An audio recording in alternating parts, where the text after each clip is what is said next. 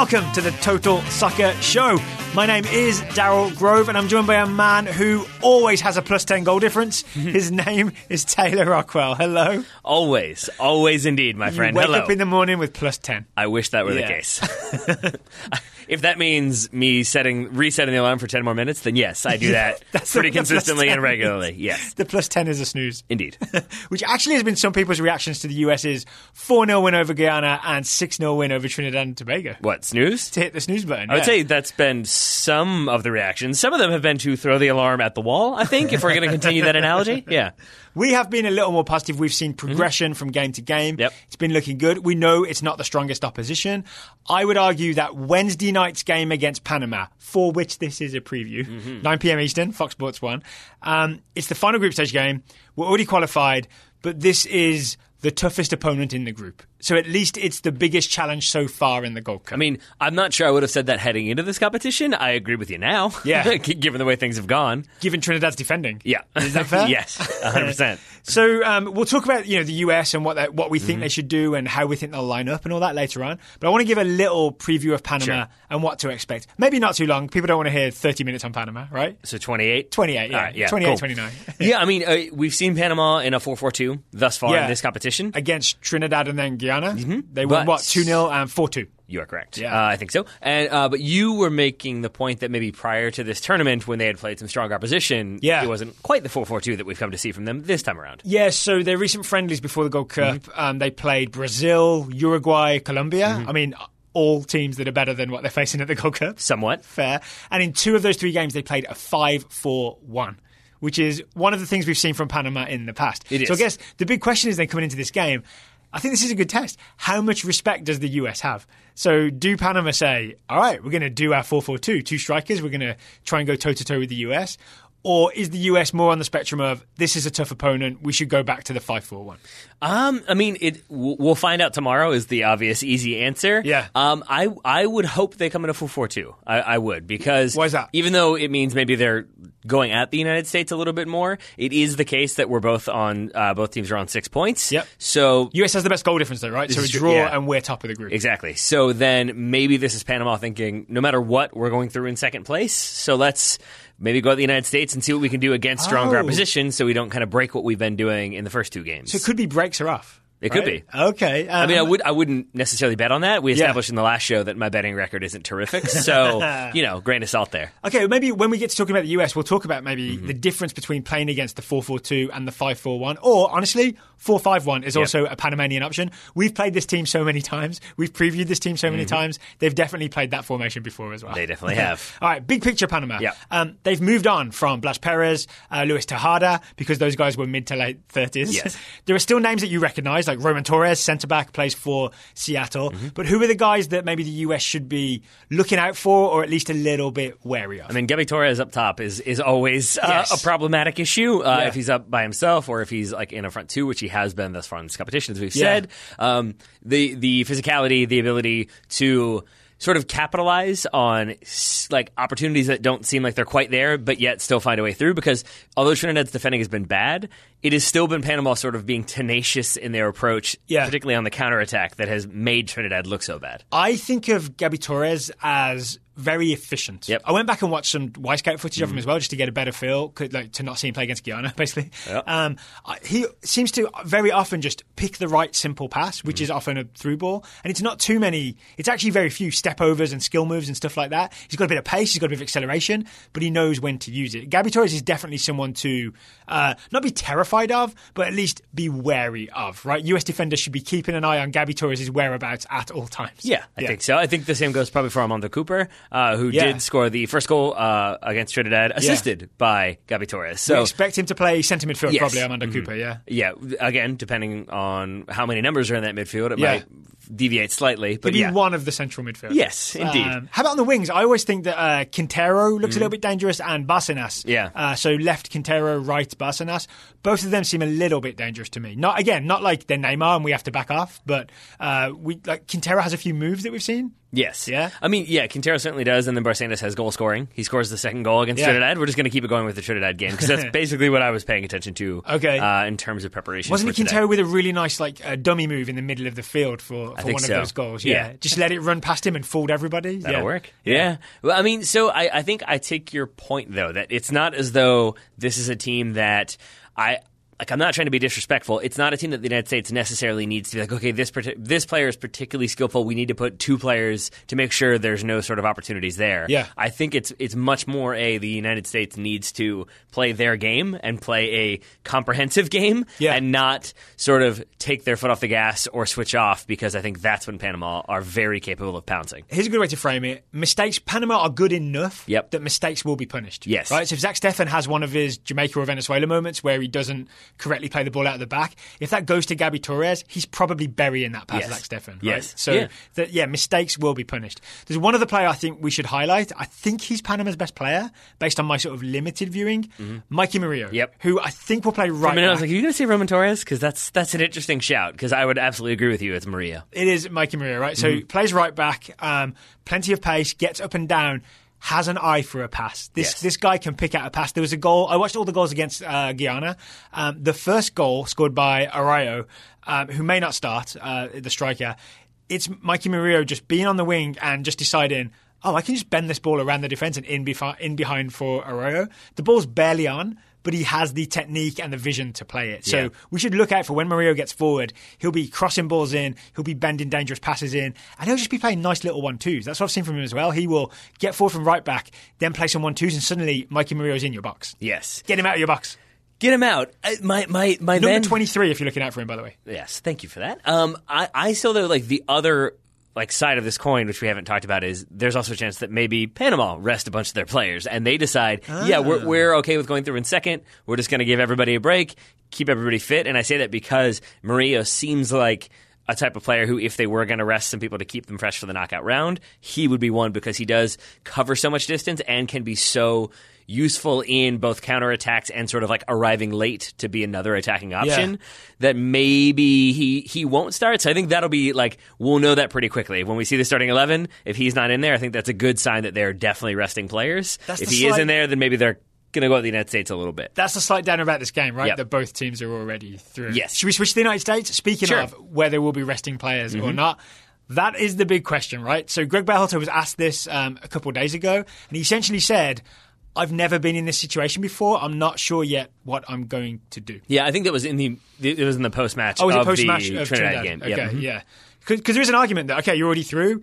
It's a tournament. There are potentially three more games after this: quarters, Mm-hmm. semis, final. Um, maybe a bunch of guys need a rest, and that's that's the way to do it. Like certain coaches, you know what they're going to do because they've been in tournaments so many times that there's a pattern of what they do, right? Yes. Yeah.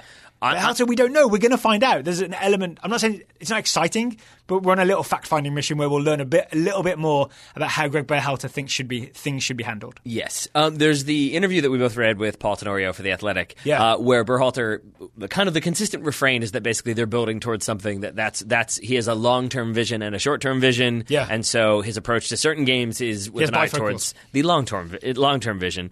And I think what that was kind of revealing, what that revealed to me is that he very much doesn't care about public reaction, and he very much doesn't care about media reaction. Yeah, because part of what he said was essentially like, why not experiment in friendlies even if we lose? I don't, I'm Yeah. not worried about losing in friendlies, right? So yeah, there there is an element of Berhalter doesn't care about public reaction because he's more interested in the long term yeah. project. But he also had a line about uh, uh, like emphasizing the importance of uh, sticking to a plan, not panicking, and being able to embrace failure. Uh, removing embracing failure from the equation. yeah, let's not do that. It, it, it like maybe there's a, like a coach who maybe hasn't impressed so far, but wants to like cement their reputation or like show that they belong. Might play the exact same starting eleven. Make sure you got to win, and then we're three and zero, and Yeah. everything looks good.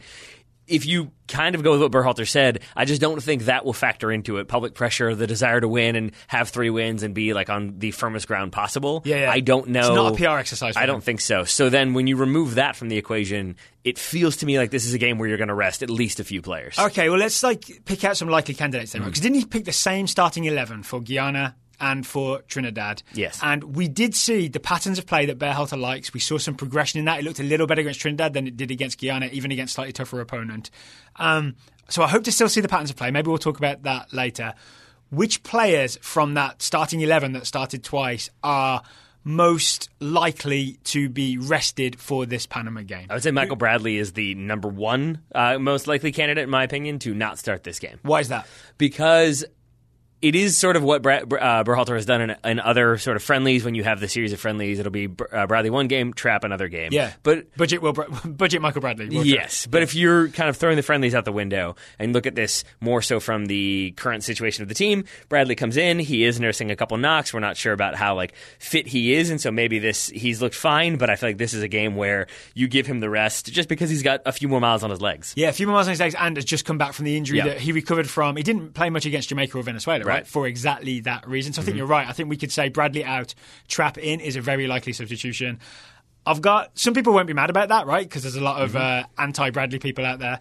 Um, people love Tyler Boyd so far. I think correctly. We've been very excited about Tyler Boyd, what he does on the right wing, what he does when he cuts inside when Nick Lima overlaps. He's a very exciting player. He adds a, like a new dynamism to the US attack on the right wing.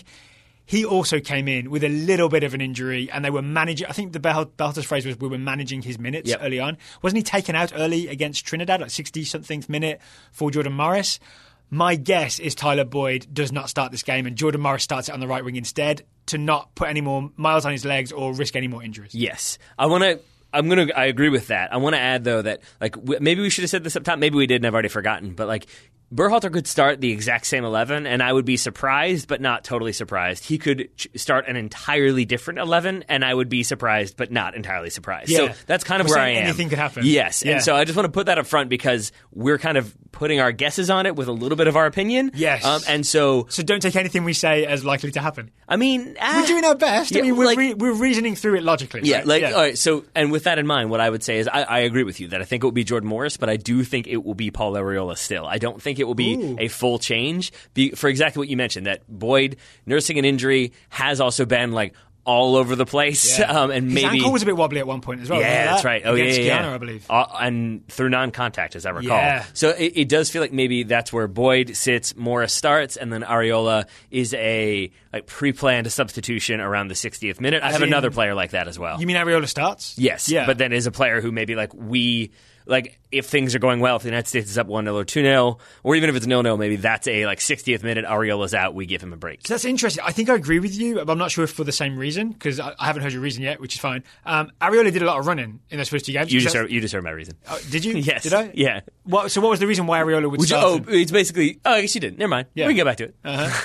All right. Well, here's mine. Um, I, I think when you make a load of changes, um, you're removing players who are familiar with the Berhalter philosophy, the positional play, the system, all that kind of stuff, and you have to keep at least maybe half the team in there for the whole thing to still function. So that if you went uh, Jordan Morris on the right instead of Tyler Boyd and Jonathan Lewis on the left instead of Paul Arriola, you've lost both of your wingers who you've proven understand the system. So I think Arriola, even though he's done loads of running, maybe still has to start to be um, so enough of the cogs from the original machine are still present. Yes. you know what I'm saying? Yeah, I, I would agree with that. I think also think that he probably does stick with Christian Pulisic. That that may be one that we're That's totally wrong on. debate, and then you kind of keep that left side of Pulisic and Arriola because that combo, together. we like that Yeah. combo, right? Um, okay, Did you mention a pre-planned substitution for Arriola? Are you guessing Jonathan Lewis just comes in final thirty, Yeah. something like that? That feels right to me. Yep. and I think it'll be the longest Lewis gets to play as well, instead of his usual 10, 20 minute cameos. yeah.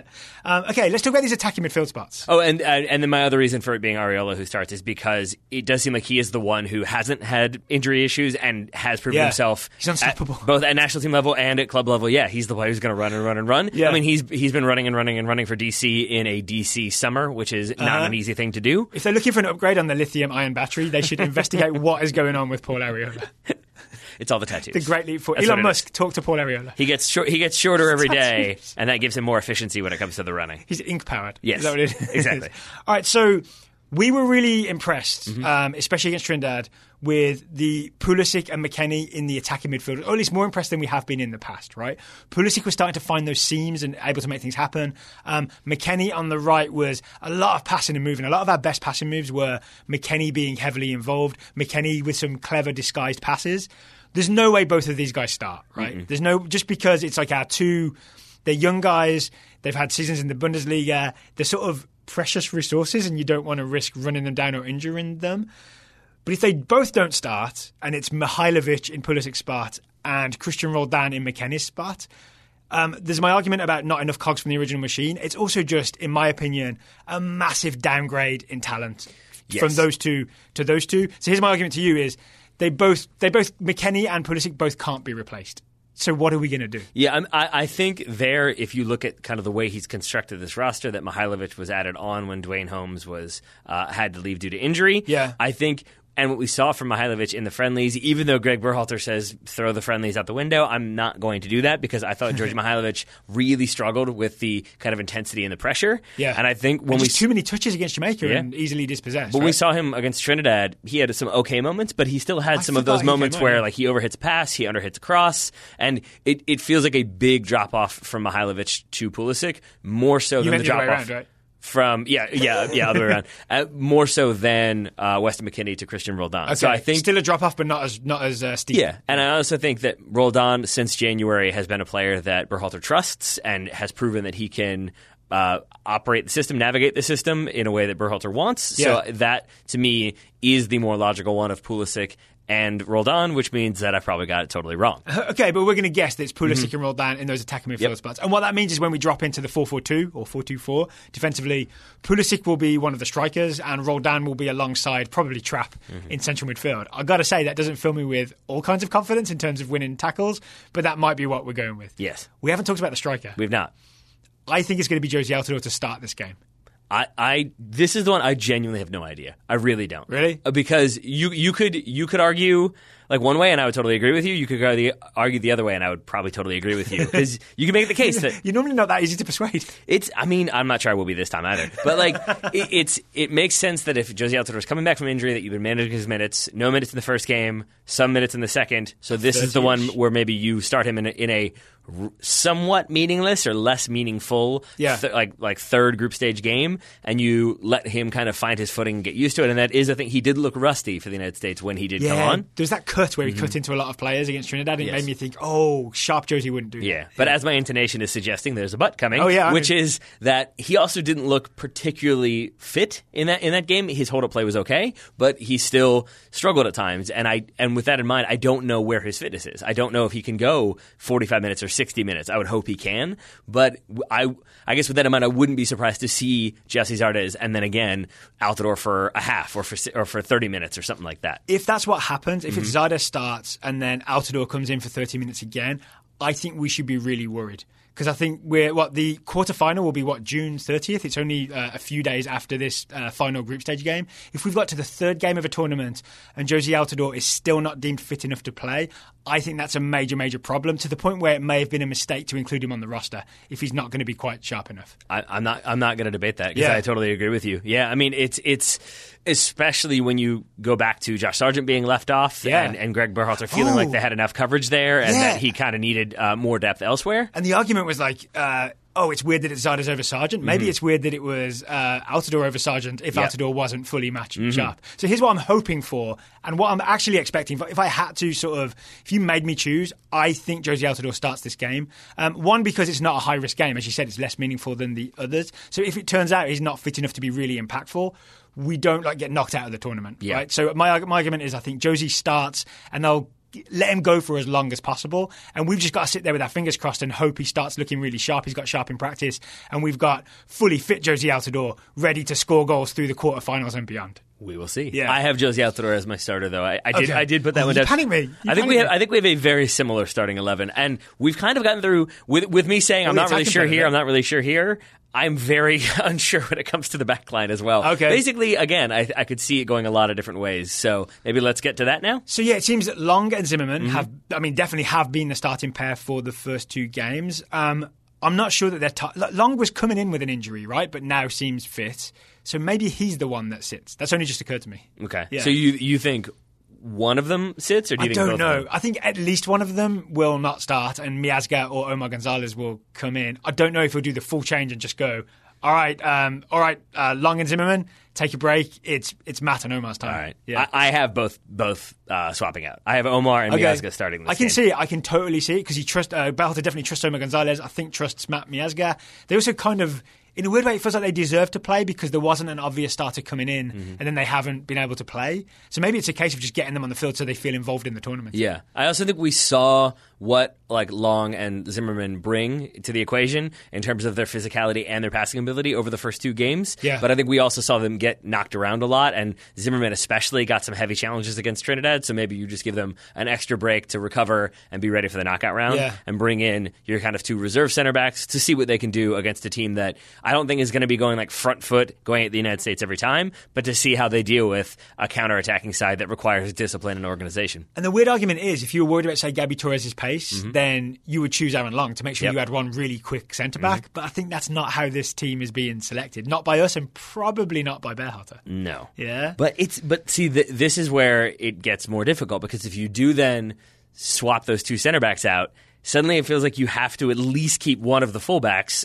Which is a position that Yeah. I feel like is probably the one that needs the most rest, uh, especially Nick Lima. And with that said, I have Nick Lima starting. I do too. I have Nick think Lima, he and then I have Dan Lovitz. I think he has the same batteries as Paul Arriola. Mm-hmm. Um, I also think Reggie Cannon did sub Nick Lima out. I mean, he didn't make the decision, Yeah. but Cannon came in for Lima um, in the Trinidad game. Not for long, but it means Cannon has been involved in the tournament, and there's not some pressure that, like, oh, we've got to play him at some point. Yeah. You know what I mean? So I think that's why Nick Lima starts. I also think he's kind of key to the system, Yeah. right? Lima's involvement um, overlapping down the right wing is key to the system.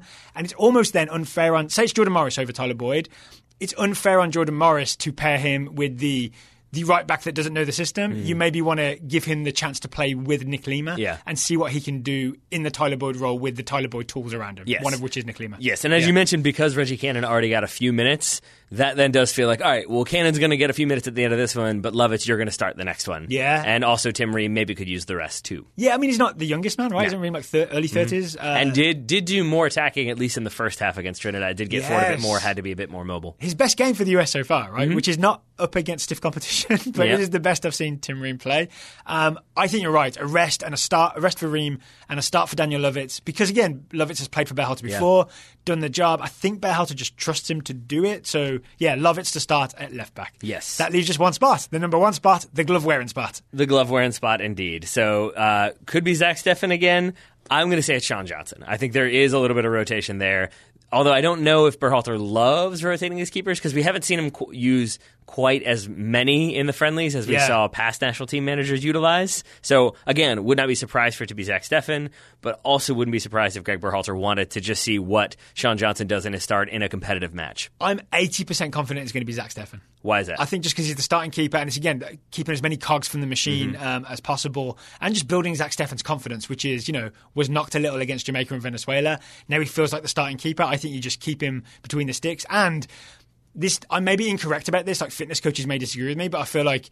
Playing 90 minutes is not as rough on goalkeepers as it is on outfield players, Mm-hmm. so you don't actually need to rest him in terms of his, uh, like you know, physical well-being. Yes. I may be wrong about that, but that's what I think. no, I think that makes sense, and I think Raymond maybe, Verheijen would be maybe disagree with me. Well, part of my hesitation is just that, uh, like, I get nervous about just like one player just suddenly being the anointed number one. Zach Yeah. Steffen has earned it. Don't get me wrong. I just You worried about like so- an Naeher situation? Well, I think that's the obvious example of uh, like a, a person who just becomes the number one player and is always starts every single game or most every single game, plays every single minute of this past World Cup or this Yeah. current World Cup. But if you're in a competitive competition, you want your starter there. I think you want your goalkeeper playing every minute possible. Whereas maybe in the friendlies is where you can do a bit more rotation. So maybe in the post Gold Cup friendlies, Yeah. we see some goalkeeper rotation, especially if you want to let Zach Steffen get a bit more like accustomed to playing in Germany. So then maybe that's where we see it. So yeah, I think you've talked me into Zach Steffen starting this game. Okay, that means it would definitely be Johnson. Probably. So we basically have our 11 there. I think so. Yeah? I mean, it's it's the only thing is that we're basically saying there'll be seven changes, which Really? Feel yeah. I mean, I think so, right? Because we've got Arriola staying, Pulisic staying, Lima staying, and Steffen staying. That's it.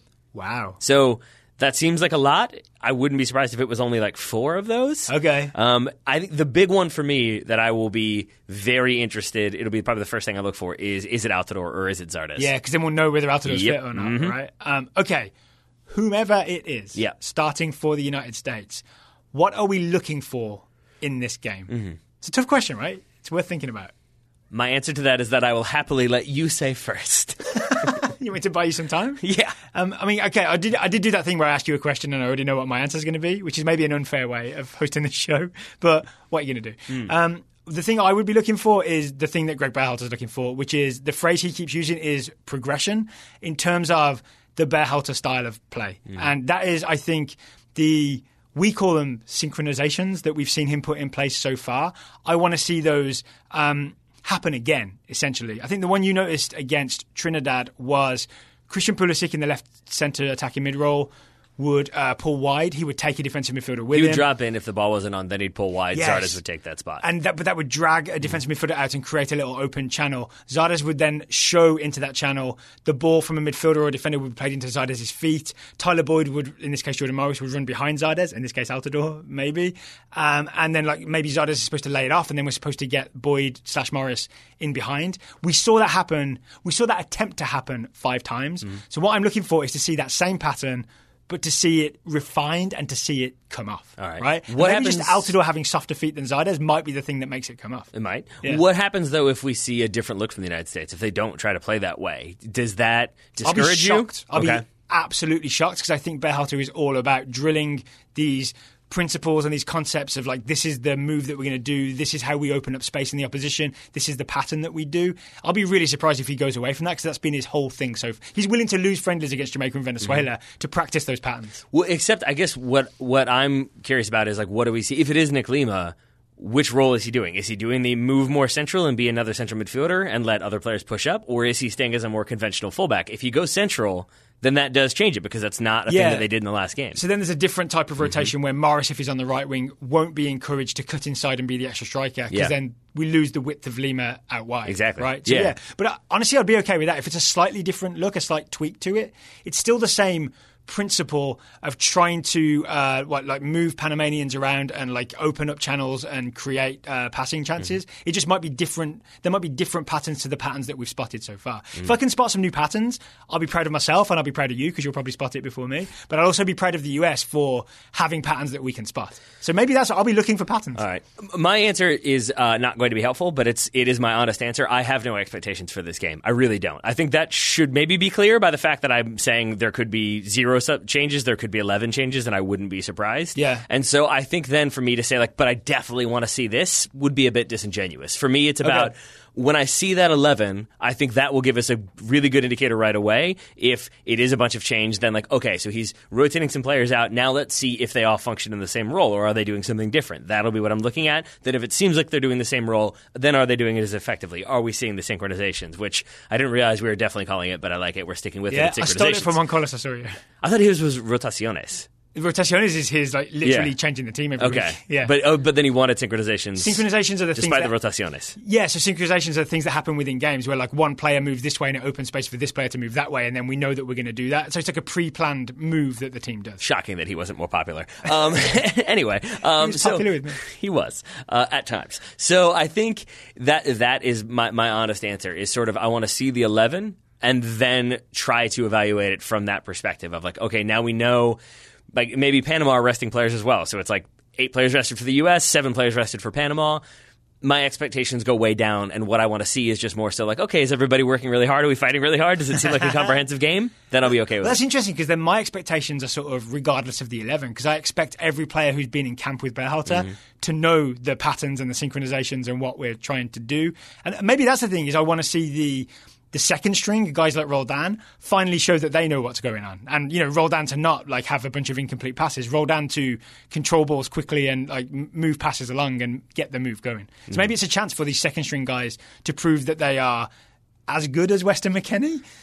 Yeah, I mean that's a big ask, right? See, I think that's the confusing thing, right? Because w- we know they're not, and that's Yeah, yeah. not disrespectful. It's just the truth. I mean, Djordje Mihailovic is not Christian Pulisic. Christian Roldan is not Weston McKennie. Yeah. It would So- have been more exciting if it was Duane Holmes, right? Because then it's the guy who we think, oh, maybe he's as good. Yeah. We'll find out. But so then maybe what you look for there is that if it is both of those players starting instead of Pulisic and McKennie, is the system understandable and approachable enough that those two players can operate within it and it doesn't look like a massive drop off because that should be part of the system is that you're it's not just benefiting your one or two best players. It allows everybody to play in a more productive way that then hopefully leads to better results so right. maybe that's the other one is that if it is full rot- rotaciones then we can know are the other players who are coming in at least mostly up to the challenge Yeah. I've added the only bit of uh, Espanol to, to US soccer, I think. see Yeah. Anything else you want to talk about uh, with this game before we move on to uh, an ad read and then Glass Door? No, I really hope we see Jozy Altidore. I really do. Yeah. and I hope we see a, a fit, ready to go Jozy Altidore.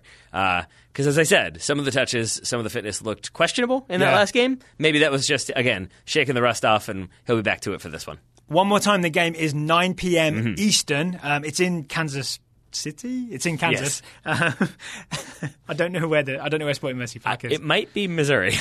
Kansas City, Missouri. Yeah. Missouri. Yeah. Uh, okay, it's, but it's nine o'clock Eastern Yeah. kickoff. It's on Fox Sports One. It is. It's USA Panama. We will be reviewing it after the game. we will. We'll probably be wearing grip six belts while we do it. I'm wearing one right now. Wait, I- no, not. I'm wearing soccer shorts. Otherwise, I would be wearing one right now. I saved the day. There we go.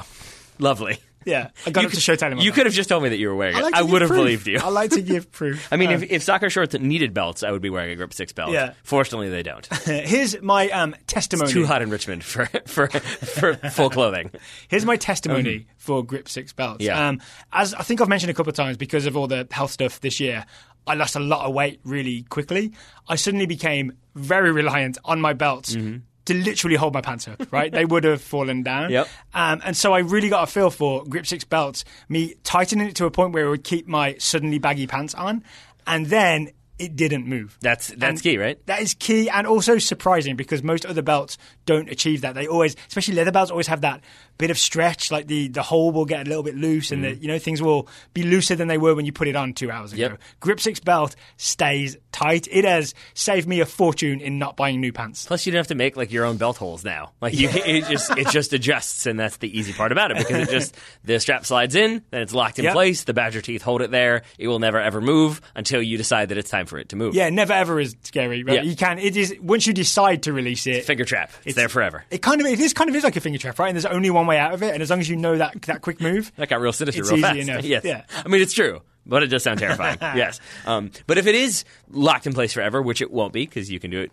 yourself, but if it were, they do also have the uh, guarantee. Anytime, any condition, any reason, they will swap out that belt and give you new parts, give you give you a new belt if the situation requires. Have you ever had anyone call in they, to activate the mail guarantee? themselves back? They mail themselves back, and the any reason is I've been trapped in this for two months. I hope not. Please get me out. because scissors exist, so I, I would be concerned I- if that were the case. These things are tough enough. I'm not sure scissors would do the job. Blowtorches exist? Yeah, let's. I'm not going to try it out. I'm not going. I'm I not going to ruin should- my. Let's try it right now. Let's try it right now. If you'd like to buy a Grip 6 belt, Mm-hmm. you can go to, there are two ways of doing this now. We- We've changed it up a little bit. Um, go to grip6.com slash TSS and you will see an available discount there to get, I think, 35% off a three pack. So if you're going for multiple belts, that's the way to go. Grip6.com slash TSS and you'll get 35% off the three pack of belts. If you want to buy just one belt, maybe you're just trying to try it out, see does this thing really hold my pants up like Daryl says it does, then just go to the web, the regular website grip6.com, G R I P 6.com. When you check out, use the discount code TSSXX. Mm-hmm. The XX is two Roman numerals for 20. Yep. That gets you 20% off. TSSXX for 20% off at grip6.com. All right. Thank you very much to Grip Six for sponsoring today's episode. Uh, one more thing we wanted to talk about, which has been in the news, uh, I think bubbling up over like the last week or so, is the uh, U.S. Soccer Glassdoor story. Yes. Oh, I nearly opened the show with uh, a fake Glassdoor review of working with you. I'm glad you did It was not. it was too long and elaborate. I just wanted to get straight to the game. Also, it would be very telling if there were negative Glassdoor reviews about the Total Soccer Show, since we have two employees. Yeah, it would be. it would definitely be one of us. Yes. Yeah. Um, okay, so maybe we should explain to people what Glassdoor is. So Glassdoor is essentially uh, a website where you can leave reviews about the company, anonymous-ish reviews about the company that you work for. So that, for example, if I was thinking of going to work for, let's just pick a company here in Richmond, Altria, right, a big company here in Richmond, I could look at the Glassdoor reviews and see what's the workplace culture like? What do people who work there think about working there? And if it looks like a living nightmare, mm-hmm. I would not then apply for that job at Altria. Yes. It, it is worth noting here that if we're if we're trying to be like fair about this, that does then lend itself to more often negative reviews because it is sort of m- Not always. I've seen some positive reviews on. You've seen some at. positive reviews, Yeah. but I think a lot of times you, you'll find more negative than positive because it's people who are leaving jobs. And I do think that it's the opportunity to kind of vent about the things that frustrated you if you're fair. leaving a job. So I think it, it does attract more negative reviews and very honest reviews, I think, at the same time, which can then be negative, if that makes any sense. Yes, and to put this in context, because people may have missed the story, right? It's been big on Twitter and all that, but Mm-hmm. Yeah. I think there would be lots of people listening to the show who don't know about it. There have been many Glassdoor reviews left about the US Soccer Federation over the past couple of months, and they've been kind of consistent in their themes and they've been overwhelmingly negative. This is true. Right. So, can we hit on some of the themes that were in these reviews? We can, but I first want to say one thing that I think is important to note here, and it's a credit to Andy Das and the New York Times, Yeah. who had this story last week when it started to kind of gain some traction, and were basically sitting on it because they were trying to confirm. Because to write an entire story to accept as truth anonymous reviews that could have been written by one employee about a company Yeah. would be a bit unfair, to say the least. Yep. So they have spent the last, it sounds like, week or at least few days. Contacting anonymously, should be said, uh, current employees. or at People least- for their job. Yeah, I assume they can't say, yeah, it was me, Daryl Grove, who left that terrible review of the place that I work. Exactly. Yeah. And they have. It, Taylor it, would hand me my papers pretty fast. it would not be good. Yeah, exactly. uh, I don't know if that's a thing we could do, but I'd find out. Um, and and and I think basically they allowed Confirmed. they allowed themselves to be scooped in order to be able to confirm Yeah. via like some contacts with some current employees that yeah, it's more or less Yep. accurate. These reviews. so, yeah, we have sort of a lot of heft behind I shouldn't say idea. more or less. I should say mostly accurate. Yeah, we have a lot of heft behind the Mm-hmm. idea that these reviews are um, don't come from just one person leading like a trollish campaign. It is the general consensus within the US Soccer Federation Mm-hmm. is what is reflected within the reviews, which I think we should now uh, enumerate. Is that the correct word? Yeah, because some of these complaints are are fairly common workplace complaints, and like I have. While it does sound like it can be very challenging, that it's very long hours for uh, apparently low pay or like I guess proportional to other jobs, Yeah. low pay. That's is is to me like the more standard stuff that you would see on Glassdoor on the negative side. Yeah. it seems the one positive that stood out that I found surprising is apparently very good healthcare with U.S. Soccer. Yeah. That was one that was noted in every review as the healthcare plan was very Uh-huh. good. But then there's the ones that like specifically talk about the atmosphere, the environment within the headquarters. Yep, and, the then, leadership structure. And talk about specifically current CEO Dan Flynn. Yep. And potential future CEO Jay Berhalter. Who is current CFO, right, or Chief think so, Marketing yeah. Officer? Mhm. Yeah. But is his like like uh, the heir apparent to that CEO Yeah, spot? so the big thing is that Dan Flynn, the current CEO, Mm-hmm. has announced that he is retiring, right? And US Soccer are theoretically doing a big search to find Dan Flynn's replacement as CEO of US Soccer, which, by the way, is a lot more influential than people maybe realize, right? The, the US Soccer president is always the high profile name, Sunil Gulati or Carlos Cordeiro. But let me illustrate this with do you remember when they were going to sack Jurgen Klinsmann Mm-hmm. after the, uh, con- what, what did we call it? The weird playoff we had with Mexico in. Oh, the Concacaf Cup? Is that Yeah, what the it was? Concacaf Cup. After we lost that, they were going to fire Jurgen Klinsmann, but then Dan Flynn needed heart surgery, and because he was unavailable, they didn't go through with firing. him. This is a confirmed story. great system. because he is that influential, Mm-hmm. right? So this is how important the uh, the CEO job is. It also, apart from hiring and firing managers. It sets, sets the entire workplace culture, Yes. right? So yeah, and the thing is that it looks like they're going to hire. They're going to essentially promote from within Jay Berhalter.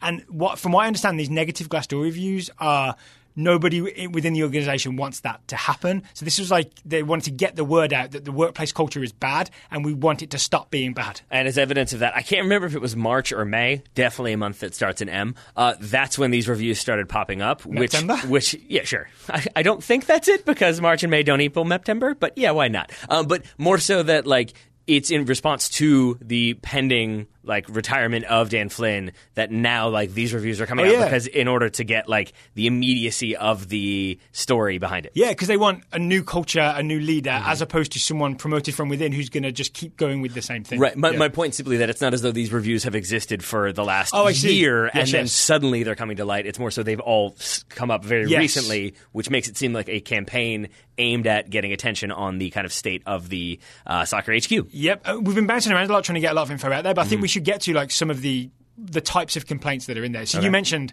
uh, long hours for Mm-hmm. short pay, and essentially US soccer taking advantage of people's passion for soccer by sort of working them half to death, Mm-hmm. right? So that's one of them. But a lot of it was about the um, sort of the, the communication style of the leadership, right? Wasn't there one story about they they went on a retreat and a lot the a lot of the uh, employees sort of were asked like, "What do you see as problems that we can fix?" And everybody talked about the lack of communication between different departments. Um, and then eventually, apparently, either I can't remember if it was Berhalter or Flynn stood up and said. Well, I'm just upset that no one talked about the success of the NWSL and us winning the World Cup, and all this stuff about bad communication is uh, bull swear word, and just dismissed the entire thing. So Yeah. it's like employees wanting to make the workplace culture better, being sort of just dismissed out of hand and told your opinion doesn't matter. Yeah, I mean, it, it was uh, the atmosphere of bullying. I believe is the kind Yes. of kind of more or less consistent refrain there, which yeah, that that serves as an example of, and that again to me is is far more disconcerting than long hours, low pay because Yep. that feels like the number Also one reason. great though. Long hours, no pay. Yeah, but it's it's the number one reason why you leave a job, basically. Yeah. And and I feel like every company that I've worked for that I've left has been like long hours, not enough pay Yep. to compensate for those long hours. and the expectation that you would sort of work overtime Mm-hmm. just because you're lucky to have this job. And I think that was a a lot of the reviews complained that they, people were constantly told, Mm-hmm. "You're lucky to be working for US Soccer because we're US Soccer, and this is this great thing. It's soccer in America." yeah, you know what I mean? and I- but I That's and I taking advantage of people's passion. It is, and I think that's where that's where I do have a problem with the hours. Where like when it gets str- strangely when it gets into like the close monitoring of are you working sixty or seventy hours a week because that's the expectation, even if we're not necessarily going to say Yeah. that. That's we are, by the way. what do you mean? Us. You and I? Oh yeah, yeah. But that's that's part of the But job. but that's our choice, right? No one's Yeah. making us do it. No, exactly. But it's like, but that's also we don't have a job description. But if we did, it would include that. That sometimes it's going to be like that. And I think like that's the way companies maybe sometimes cover themselves is by saying like, well, you know, it's forty hours usually, but sometimes it might be more than that. And it sounds like. Then, like when people get hired, the, it's it's usually like give it a couple months and we'll see how long you Yeah. make it till you get burned out because it's always sixty hours, not sometimes sixty hours. Here's something I saw recently that's somewhat related to that idea as well. Um, US Soccer, I think, themselves tweeted out a photo of when the game is on, like we all stop work and watch the game, Mm-hmm. right? And I think it was one of the recent US Women's National Team World Cup games, and it was because you know US Soccer House is actually just a big old house, Yeah. right? So it was one of the big rooms in there. They had a big screen, and it was everybody sitting at tables watching the game, Mm-hmm. but everybody had their laptop out and everybody looked miserable. which is like suggests to me that it's not like all right it's you know it's one of the main things that our job is about. It's the US women's national team are playing in a World Cup. Everybody stop work. We're going to go and enjoy it as a team and watch it together. Instead it's yeah be in there but you've got to still be working on your computers while you sit and watch the game. Which again, I, like it makes sense to me if your job is social media or updating the website or updating the match tracker or anything like that. not everybody's job is that right this That's is a true. room full of people yeah, exactly. Yeah. So that, then there is again, it, it just it goes back to this is my opinion from what I read, not Yeah. necessarily like what was specifically written. It felt very much like an atmosphere of you don't have to. But you probably should, and it, and it felt a lot like And that's a you, terrible you're free. feeling, right? You're free to watch the game. Like it's a very important game. But you know, if if you're if you don't think that you have enough work, then yeah, go ahead and watch the game. Like it just it has that vibe of a little bit like, and also we're watching to see if you're not doing work. Yeah. It, it definitely does not seem like the most fun of environments. All right, to play devil's advocate, Mm-hmm. why is this a problem? Like a bunch of people are unhappy with their jobs. A lot of people don't like their jobs. Why is this a problem for soccer? Like maybe there's an argument: shouldn't these people be working overtime to make sure soccer advances in the United States? Just to be clear, I don't believe any of these. Um, I don't believe any of these arguments, but I'm putting them forward as uh, a conversation starter. I mean, like my my honest answer is that I'm not going to work for U.S. Soccer. So a lot of those concerns don't personally affect me or will never affect me. So long hours, low pay, like yeah, it's it's a it's I would wish that it was better hours and better pay for people so that it was a more attractive job, but they're still going to be able to find people. That's kind of the reality of the business. It's why so many websites are so kind to offer you uh, right for free to get more experience and to get your name out there. I mean, so like, but the reason why it, it bothers me, the re- reason why I think like we were texting last week about talking about this very issue. Yeah. The reason why I really wanted to do it is because of the culture aspect of it all. That it, a lot of the criticisms about like the status quo and about pre- preserving the kind of the way things have been and keeping certain executives at the top, and that those executives benefit from a lot of the decisions. they get paid like seven hundred thousand something Yeah, a year. I mean, right? it's it's fine. That's executives make money, but it's it's more so to me. It's that that doesn't feel like then a recipe for change. It feels like yeah, we're going to keep doing what we've doing because it's beneficial to us and it's been beneficial to the federation. But it doesn't mean that women get equal pay, that there's better financing for facilities, that we get better grassroots support. It doesn't mean that anything necessarily changes. I think that's the correct answer is that if you've got a bunch of unhappy employees Mm-hmm. and a leadership structure that seems just concerned with their own power, um, and almost seems so concerned with it that they're willing to, when new employees come in and are really motivated to change things up, are basically like discouraged from doing that in order to keep doing what they've been asked to do. Yep, and but that creates a culture or a situation where US soccer is not as effective as it should be. Mm-hmm. Yeah. Like, this may be one of the reasons it's a broken workplace. Maybe one of the reasons why the hiring process took so long. This is like this You know is what I'm saying? yeah. This, but yes, and that's It may the, be one of the reasons why there are soccer pitches that Mm-hmm. don't get built with US soccer money. It may be one of the reasons why all kinds of things that should be US soccer's responsibility either aren't happening or aren't happening as efficiently or aren't, aren't happening as quickly as they could. Like Mm-hmm. one because the, the culture at the workplace is weird, so things don't get done. Two, because you end up not getting the best people, right? Mm. Well, you I mean- literally don't get the best employees if it's a miserable place to work. And they mentioned that that like a lot of uh, there are many jobs that haven't been filled, or there are new jobs that are going to be created, or new hirings that are going to be made. But it Or good requires employees leave. But it requires but it requires a new CEO, and that's Yeah. that's the point. Is that because there's no CEO there, there's lots of stuff that isn't happening yet, and so Yeah. that's also part of the problem. Is that until they can get that sorted, they're not dealing with a lot of the other issues they need to and so there's then this idea of like well they'll just move it along really quickly. But then that also is held up by the fact uh, i think grant wahl tweeted this and uh, andy das confirmed it that they have approached outside candidates to take over the ceo spot the problem being that the U.S. soccer is currently involved in several different lawsuits, which is not an attractive situation for a new CEO to come Yeah. into. You don't you want to come in with being able to like incorporate your ideas and change things up and have a new way forward and not be like, okay, but first we got to resolve a whole bunch of legal battles. it doesn't really lend itself to new ideas. It lends itself to people who've been there who are kind of immersed in the issues already. Yeah, it's like coming in as president, you have to fix the economy instead of doing what you want to do. Yeah, right? exactly. But then also, it seems like if if they're going to stick with the people who maybe have already been there, like the best way I can explain this in my mind that it bothers me is like I used to work at a bar where there was no like like if you wanted water, there was a big water cooler at the end of the bar, but because it was a fairly popular establishment, it would we'd run out, and so in the middle of your shift, you had to go refill it so that people could have water. And the new manager who came in was like, well, why don't we just hook up this thing so that there's always water, and then we never have to refill a thing. And the owners were like, yeah, sure. That was an issue we never had to deal with again. It- Yeah. From a major inconvenience to an to yeah, exactly. Yeah. But if if those owners in that situation have been like, well, no, it's just how we've always done it, and it's what works for us. Yeah.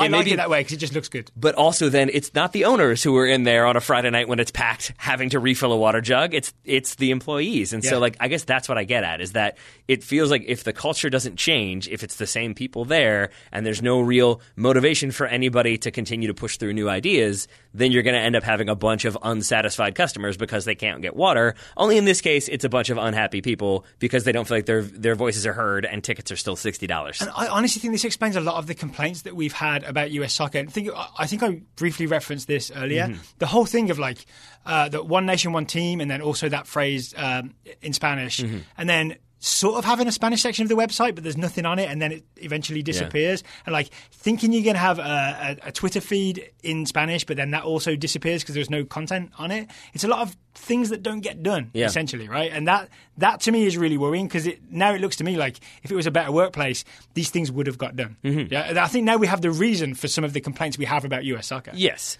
we do. I would still say though that it's a lot of anonymous reviews. We personally don't know. I mean, I, maybe we know some people who work at U.S. Soccer, but like not in a way that we could call them and be like, "Hey, is this true or not?" Like, I wouldn't feel comfortable doing that. So I don't want to just say like, and therefore everybody in a leadership position at U.S. Soccer is is culpable for this and everything's bad. What I will say is that like I found myself kind of debating this of like, but is this like is there is is it is it still worth talking about on the show? And the reason why I felt like it was is because I care about U.S. Soccer. I care about the Yeah. organization and I want it to be the best thing. And, Of course. And so it's not this conversation isn't meant to like just like attack U.S. Soccer and the federation and and kind of condemn it for every decision it's made. It's more so that we want U.S. Soccer to succeed. We Yeah. care about the federation very deeply, and so when this stuff comes out, it's that much more disconcerting because it makes it that much harder to feel like the federation is truly representing everybody the way we want it to. I agree with everything you just said. Um, we so we tried guessing Berhalter's lineup Mm-hmm. earlier.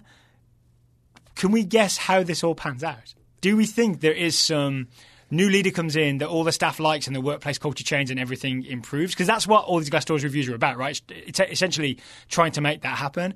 Or do we think the uh, like the same old people are in charge and th- like this flares up and then dies down and everybody just keeps going because they want to keep uh, you know keep cashing their paycheck? Essentially, That one.